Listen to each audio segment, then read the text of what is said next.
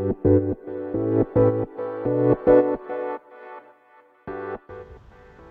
い、えー、皆さんこんにちは、じゅんです。えー、この配信では HEC パリス MBA 留学費と題して、えー、フランスの経済学院のリアルや、えー、パリでの日々の暮らしを発信していきたいと思います。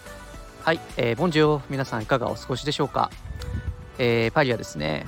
えー、フランス革命記念日一夜明けまして、えー、今昼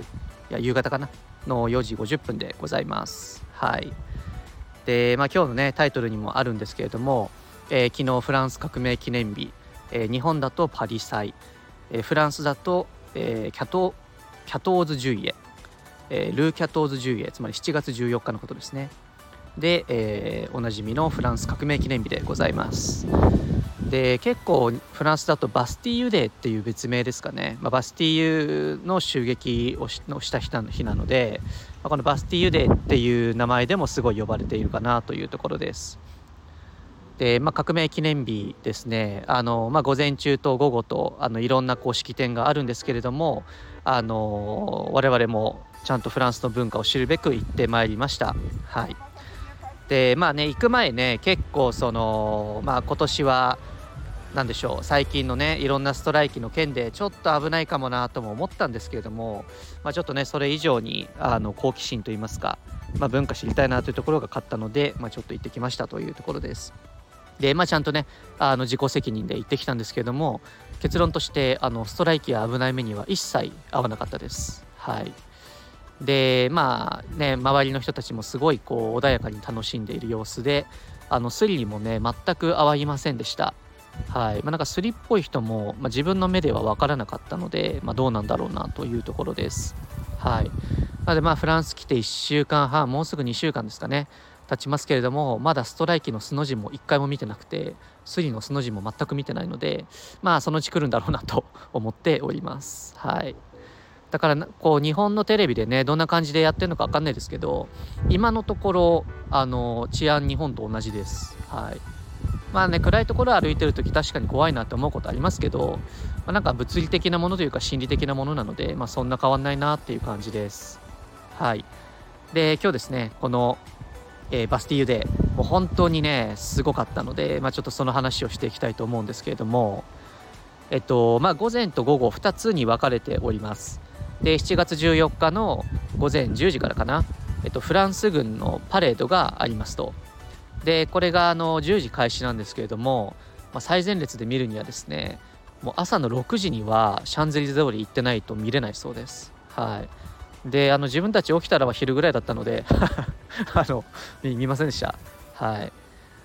でまあフランス軍のパレードが始まる時にですねあのシャンゼリゼ通りでまあこうね陸軍が闊歩していくんですけれども、まあ、その中にあの大統領がいたりします。でそこでフランスの空軍がコンコルドを含むこう飛行機であのシャンゼリゼ通りの上をですねあのビューンと通ってこうフランス国旗のこのトリコロールを作るっていうのが、まあ、毎年有名なんですね。でこれすごかったのがあのー、まあ自分そのパリの東側の地区に住んでるんですけれども朝その音で起きましたはいあのなんかこうブーンって音聞こえるなみたいなその車のエンジンをさらに10倍増しぐらいにした音ですねでそれが窓閉めてるのにもうものすごい轟音が聞こえてきてもうなんだなんだって言って起きてあの窓開けたらですねあの目の前にあのフランスの空軍のあの列をなしたコンコルドがいました。はい、窓開けたらコンコルドみたいなそんな朝だったんですけれどもすごい迫力でしたね。もう本当になんか窓が揺れるレベル。ゴーっていう感じで。だこんなに、まあ、肉眼で見れるレベルの距離でしたけど、まあ、それでも言うてまあまあ距離あったんですがそれでもこんなこうね余波が来るんだなっていう感じであのー、すごいなんだろうパレードすごいなっていう感じでした。で今年はねどうやらこのフランスとインドがその国家間の戦略的提携をしたのでインドのモディ首相首相がねあの来賓として来られていたそうです。はい。で、まあ、夜はあの9時からコンサートがありましてで夜の11時から有名なあのエッフェル塔をバックにしたね花火大会がありました。でこっちの夜の部はねあのバッチリど真ん中で参加をしてきました。で、えっと、これはあのシャンドマルス公園というですね、まあ、パリにね観光に行った方はほぼ確実に行かれるであろうエッフェル塔の目の前の公園であの観覧席があります。で、まあ、全部無料なんですけれどもあのー、めちゃめちゃ混みます。無料だしもうめちゃくちゃパレードというか、あのー、コンサートも花火もすごいので。で、えっと、自分はあの日本人オーナーに聞いて、まあ、夕方に行った方がいいよというのであの夕方の5時に、まあ、家を4時ぐらいに出て5時にあの現地入りしました。で5時にシャンドマルス公園着くともうねどんぐらいだろう。600m から1キロぐらいかな。まあすごいもう並んでました。はい。でもうその来る人たちが「えこんな並んでんの?」みたいな話をしながらねみんな並んでいくんですけど、まあ、大体5時半ぐらいにあの開場したのかなシャンドマルス公園が。なんで、まあ、30分ぐらい列で待ってたんですけど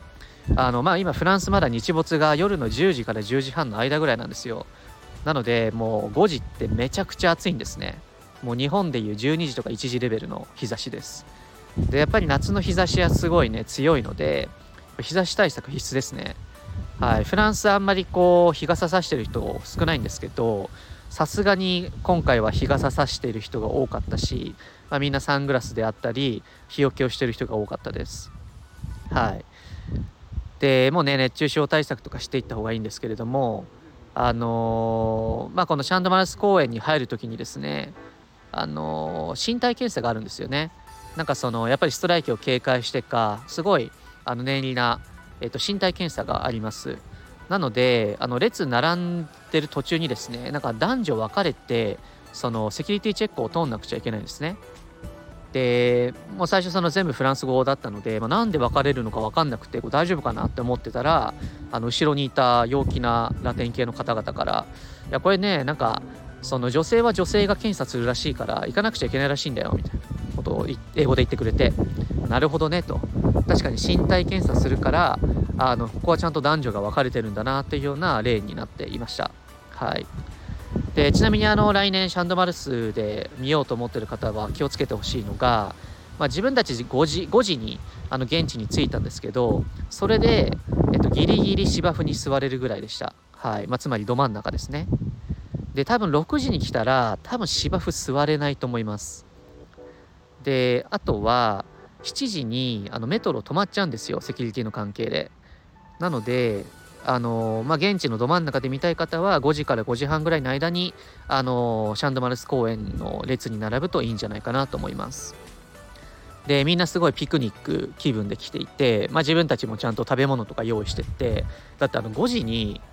あの並んだんですけど花火始まるの11時ですからね。はい。678910116時間待ちという感じです。なんであの自分であの昨日炊いたご飯おにぎりにしてはい、あのおにぎり梅干しを食べながらあの6時間待っておりました。で、まあ、結構なんかねみんなあのスナック菓子持ってきてたりなんかオリーブ持ってあのバゲットに挟んで食べてたりみんなピクニックしてました。はい。まあ、ただなんかお酒がね今年禁止されていたので、まあ、ソフトドリンクプラスおつまみっていう感じでしたね。でまあ9時からねあのー、コンサート無料コンサートがあるんですけどこれコンサートはね日本のやつ期待しちゃダメですね。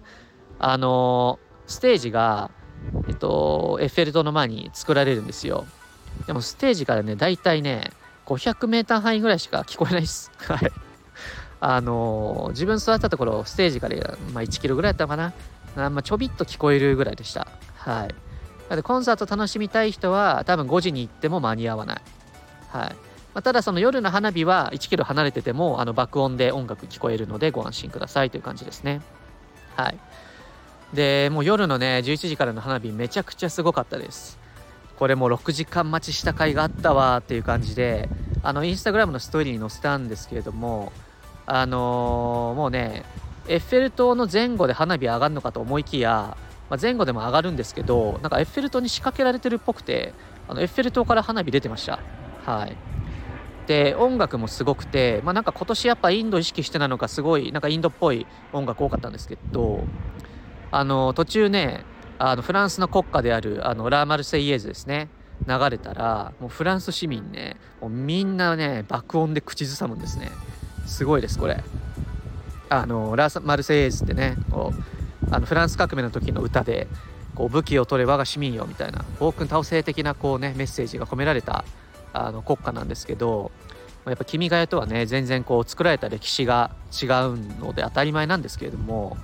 もう会場にいる人たちが全員でラーマウセイエーズをねすごい口ずさむんですね元気に。これね圧倒です。ね日本でみんなで「君が代」を爆音で歌わないでしょ。なのでなんかこうやっぱ歴史が違うとねそのフランスの市民性も違うというかもうみんなほんと陽気にあの口ずさんでました。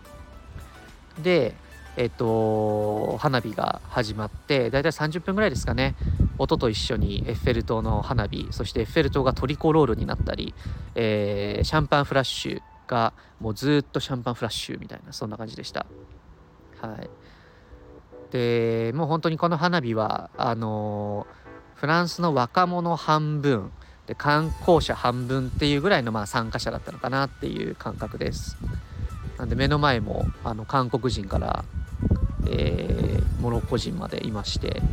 でなんか途中モロッコ人の人に、あのー、充電器持ってる?」って言われて「ちょっと貸してくんない?」って言われたら貸したんですけど、まあ、そこからなんか雑談が始まってで、フランスで何学校来てるの？みたいな。ちなみにどこ？って言われて、あの、出席来ててって言ったら、うお出世みたい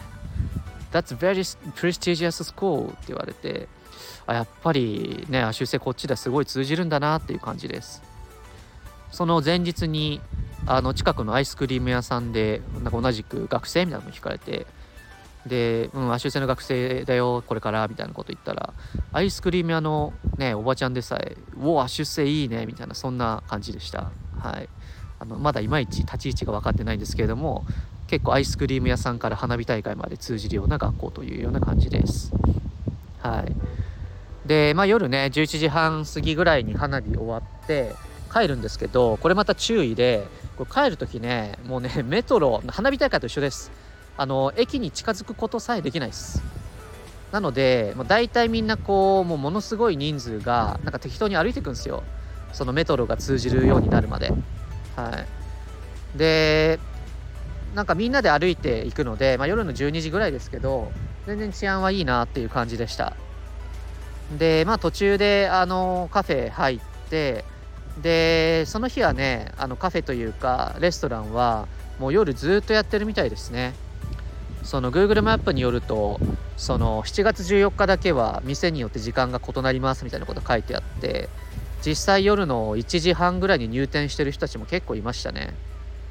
で入ったところがたまたま人気店であのすごい美味しかったんですけどあのルー・サンジェルマンっていうところで。